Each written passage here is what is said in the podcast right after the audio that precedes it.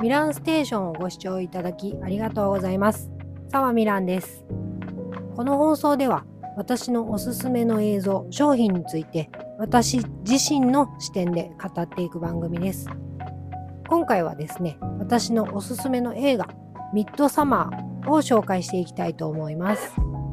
まずはじめに簡単に目次だけお伝えしたいと思います。1監督について。2主演女優さん。3作品紹介について。4見ようと思ったきっかけ。5あらすじについて。監督作品までは簡潔にお伝えして大まかなあらすじだったり見どころ私の考察や感想は後でじっくりお話ししていきたいと思っておりますのでどうぞ最後までお付き合いください。まず監督についてなんですが今回ご紹介するミッドサマーを手掛けた監督はアリ・アスター監督。ニューヨーク州出身で前作は2018年公開。ヘレディタリー継承というホラー映画作品を手掛けた監督さんです。続いて主演女優さんについてなんですがフローレンス・ピューという現在公開中の「Don't Worry Darling」という映画にハリー・スタイルズという歌手と俳優を幅広くされているアーティストさんと夫婦役で共演されています。そして3つ目なんですが、作品紹介。ミッドサマーはですね、日本公開は2020年に公開されています。4つ目、作品を見ようと思ったきっかけなんですが、最初は映画館のポスターですね。ミッドサマーのポスターが1枚ポンと貼ってあったんですけれども、そちらにぐっと目を奪われました。それこそ、えー、明るい青空の中で主役のダニ演じるローレンス・ピューが一人花冠を頭にかぶり号泣している一幕が映し出されていたんです。文面にされているのは白い文字でたった一言なんですけれども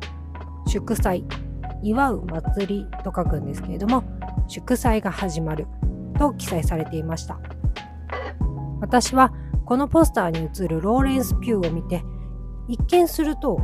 背景や花冠的にポジティブな作品なのかなと一瞬だけ思ったのですがローレンス・ピューの号泣する表情が嬉し泣きとかそういうものではないような気がすると直感的に感じました。そんなミッドサマーのポスターを一目見た私はすごい心が震えて見たくなりました。ここからは5つ目のあらすじになるんですけれども、大まかなあらすじで私の独自の視点でこの作品の見どころやポイント、感想とかをたっぷり語っていきたいと思います。まず、この作品の見どころはほとんど全てのシーンにおいて日の光り輝く大草原での一幕や真っ白い岩壁、岩の壁ですね。そのシーンやとにかく明るい眩しい風景が舞台となってストーリーは展開していきます普通にホラー映画というと暗い家の中が舞台になっていたり嵐の中の古びた小屋とかが登場するイメージだと思うんですけれどもこの作品でも夜のシーンはあるのはあるんですがもうほぼほぼ明るい風景、まあ、日の光の中の風景ですね。一つの見どころなんじゃないかなとも思っているんですけれどももう一つの見どころとしましては風景に対して登場する人物の行動とかグロいシーンですね。作品の舞台はスウェーデンの人里離れた村ホルガ村という場所なんですがそこで行われる数々の風習がなんとも不気味なんですよ。なのでお化けとか摩訶不思議なことが起こる内容のホラーは得意だけどグロいシーンや殺人系がちょっと苦手っていう方には刺激強めなのかなと思います。ダニの恋人クリスチャン。クリスチャンはですねダニと別れたいけどなかなか別れられないとモヤモヤしている。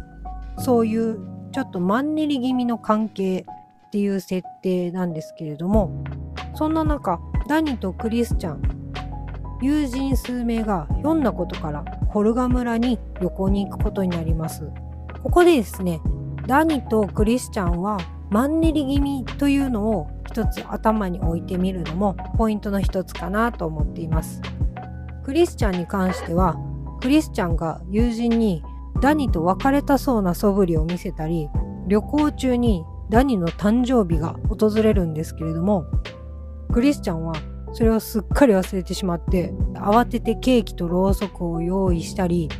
もうそんなそれぐらいマンネリな関係の中ホルガ村の祝祭は日々進んでいきます。主人公のダニの特徴としましてはダニはとても不安症で薬を服用したりいつも悲しそうな顔をしてる主人公なんですね。このダニーを演じるフローレンス・ピューの悲しみの表現力がとにかくすごいです。本当に辛いという気持ちをすごく表現してくれているので見ている私も辛くなるほど泣き叫ぶシーンがあるんですけれどももう本当に胸が痛くなる思いですね。またダニを悲しませる原因の一つにクリスチャンも関わってくるんですけれどもクリスチャンもとんでもないことをしてしまうんですよね。翻弄されまくった末に結果としてダニを苦しめるという感じなんですけれどもこれも今から見られる皆さんの中で友人と一緒に見られる方恋人と一緒に見られる方は見終わった後に考察を話し合ったらちょっと不穏な空気が漂うんじゃないかなとかちょっとなんか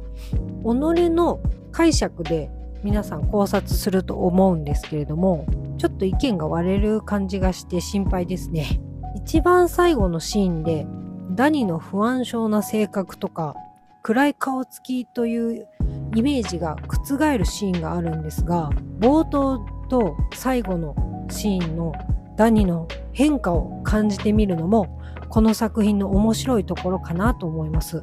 またスウェーデンの村を故郷としダニとクリスチャンを村の祝祭に誘ったクリスチャンとダニの共通の知人がいるんですけれどもそちらがペレという登場人物なんですね。すごく温厚でダニを優しく温かい言葉で包み込んでくれるような青年なんですがなんせペレはこの村の出身なのでダニやクリスチャンたち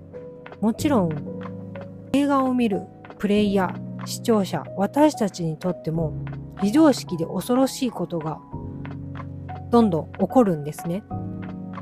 そこに対してペレはとっても冷静で必死にダニやクリスチャンに説明しようとする姿が劇中にあるんですがこの説明をする村人やペレ混乱する部外者、まあ、他にも部外者といってもダニやクリスチャンの他に数名の村に誘われた人物がいるんですけれどももうその人を含めて全員パニックや混乱に陥って村人やペレの説明なんて聞ける状態じゃないというか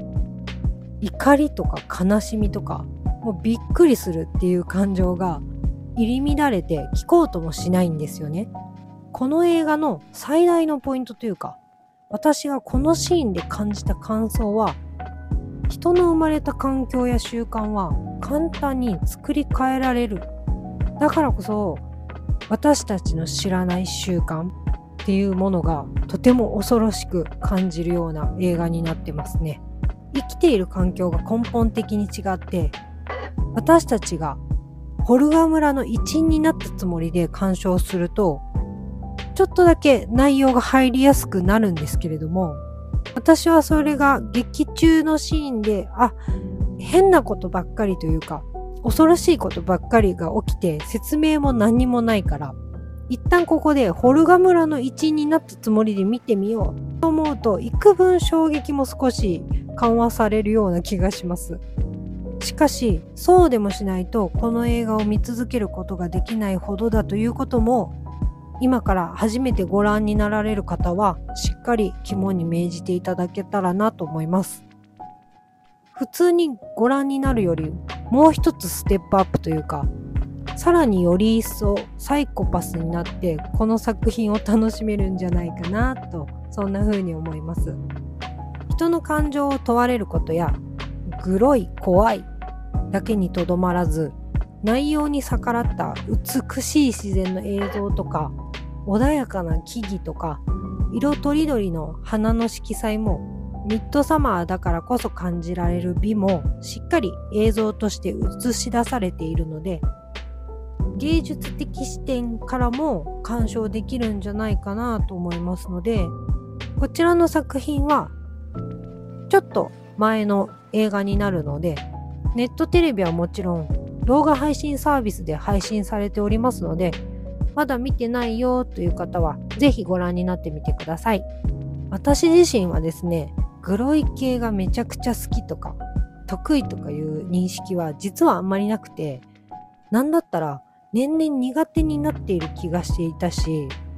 アクションムービーもヒューマン映画も大好きで幅広く好きなつもりなんですがなぜかおすすめの映画はとかドラマは何が好きとか聞かれるとホラーやサスペンスを勧めていますいつもネットテレビではサイコパスな人物の本当のお話のドキュメンタリーだったりホラー映画に惹かれ気味なのでネット TV で AI が私の好きそうなジャンルを選んでくれるんですけれども、それも大体ノンフィクションのサイコムービーだったり、雰囲気の暗いものばかりなんですよね。なので、私のテレビを友達とか、あまりお友達いないんですけれども、こう、何見るとか言って、こう、ポチポチした時に、こいつくらい映画ばっかり見てんなって思われる ような選択になってるんで、ちょっと気まずいです。いかがでしたでしょうか？本日映画の作品紹介は新たな試みなのですごい不慣れな感じが伝わってしまうんじゃないかなと思うんですけれども私は昔それこそもう学生の時とかなんですけれどもラジオ DJ さんに憧れていたということと好きなものを皆さんと共有できたらと思い始めてポッドキャストを始めてみました。回数を重ねていくうちに精進していくと思いますのでどうぞ温かく見守っていただけたらなと思います。ポッドキャストでは主におすすめの映画ネットテレビだったりダイエットについてお話しさせていただけたらなと思うのでもしあればリクエストしていただけるとすごく喜ぶのでぜひお待ちしております。それではまた。